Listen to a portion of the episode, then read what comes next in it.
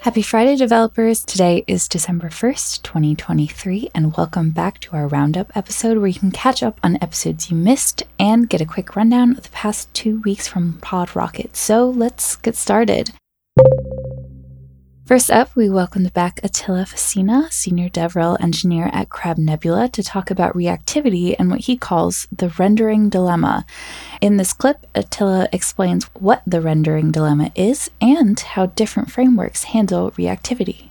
The dilemma that I was referring to is essentially what I see developers going around in terms of which framework do I pick? Which framework is the best? What is the silver bullet that's going to solve all my problems? And honestly, sorry, I don't think I have an answer for that because it does depend on which problem you're trying to solve. The answer may vary, your experience may vary, and it depends on the team you have as well. But that was a dilemma I was mentioning about. Which one of these strategies should you pick? What's the problem with just going with, I don't know, people probably learn Vue to begin with, or they learn React, I find in myself definitely, and from people I talk to, that we stick with what we learn. So, for example, I know that Qwik is the fastest way to build on the web today, fastest in terms of first load JavaScript and time to interactive. But I don't care because I learned React. I know React. I'm writing a book on React.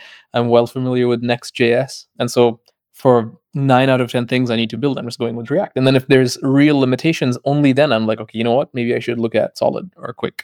As a self described Solid fanboy, I can't imagine that you started your career with Solid. I assume you probably started with something like React and have recently moved to Solid. Why? And is it worth it? So I think that's a very good perspective to have, the one you just brought, where I also want to talk a little bit about people that put different frameworks against each other and compare the frameworks solely on a performance side of things. And I do think we reached in terms of best practices and every tool and every framework can reach optimal performance on pretty much every kind of app you do as long as you don't violate best practices or do something horrible with it performance is hardly, save from a few cases, gonna be the reason why you decide to completely dump a tool away and pick something else. But the reason why I did start with React, I played a lot with Next.js as well. I still do actually. And we have at Crab Nebula as Svelte as well in the stack. So I do like playing around with different tooling. And I think that actually helps me understanding how they work better and pick the one that's best for me. Now, why did I decide Solid.js as essentially my daily driver or the tool that I stick the most with? Is because I happen to find that the mental model around signals and around how Solid.js handles reactivity fits my head better. I'm more capable of reasoning about it. I'm more capable of understanding and predicting how it's going to work. I think that because React has been around for about 10, almost 11 years now, we tend to think like since the beginning, playing around with it, we tend to think it's an easier model.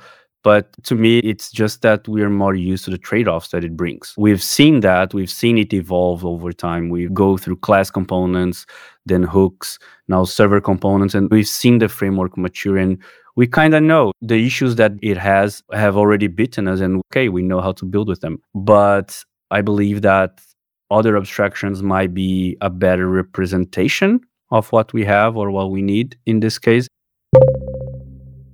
Next, Eduardo San Martin Morote, creator of Pinia and Vue.js core team member, came on to talk about Pinia and discussed with Noel some of the changes that happened when Vue switched from Vuex to Pinia. So, going back to the three pillars of Pinia, someone who hasn't been paying attention for a while or is just thinking about this, maybe like comparing this and thinking like, oh, well, what about mutations? They, they were a Vuex user. Mutations made sense to them because they're like, oh, if I had things that multiple components were doing, that it was a, is a clean place for me to put shared logic that affected the state. What what kind of went into the decision to not have that be part of Pinia in the same way that it was with Vuex? All the projects I consulted for and in questioned on Discord, mutations were always perceived as verbose with all these uppercase, very often reaching uppercase. It wasn't necessary, but it was often that way. And at the end, it was also for the traceability you could have in DevTools at the time. Mhm. But with the proxies, with Vue, we do get a very precise traceability of, of the objects and the mutations. By mutation, I really mean in the large sense, so mutating an object in JavaScript. Yeah. So that allows you to really mutate the state anywhere. For example, use a state property in a v-model, which was one of the pain points, like very common pain point, right? Using the state property from a Vuex store. You had to use a computed property with a getter that Yeah. would just read the state and a setter that would commit to change the state.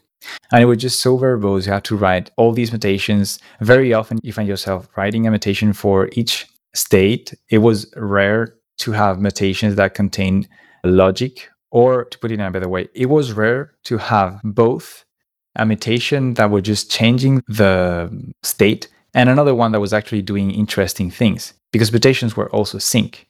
So that's why you had actions that could be asynchronous and had to still commit mutations. So it was also verbose within the actions. Right, right. And then I think that you can write that in actions when it makes sense. So when you have a business meaning, and you can see the stores are services as well. So a, a way to group that logic around some business domain, you can put multiple notations of state within an action and it's no trouble. You can still make synchronous operations within the actions. So in that regard, the mutations and actions became one if you go from Vuex to Pinia, but we still allow you to modify the state directly outside of stores. Now, there are ways to make the state read only. It's a bit more complex than it could be. And I actually talk about this in the Mastering Pinia. And I think I have some free articles online where I just show the actual code so people can just find that too.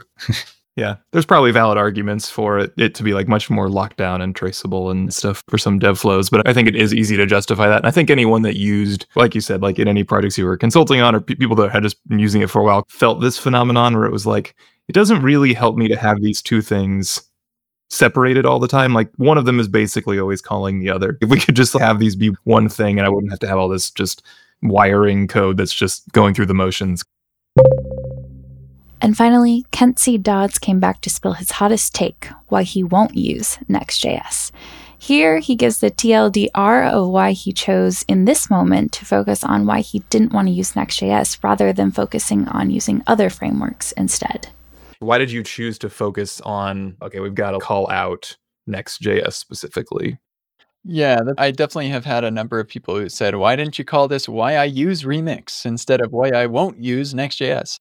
And I've written blog post about why I use Remix. It's titled "Why I Love Remix." It's on my personal blog, and I recommend people go look at it. But the fact is that when I launched Epic Web Dev uh, just a couple weeks ago, which is I want to teach people how to build web applications, and the most popular solution for full stack web applications in the JavaScript space is Next.js.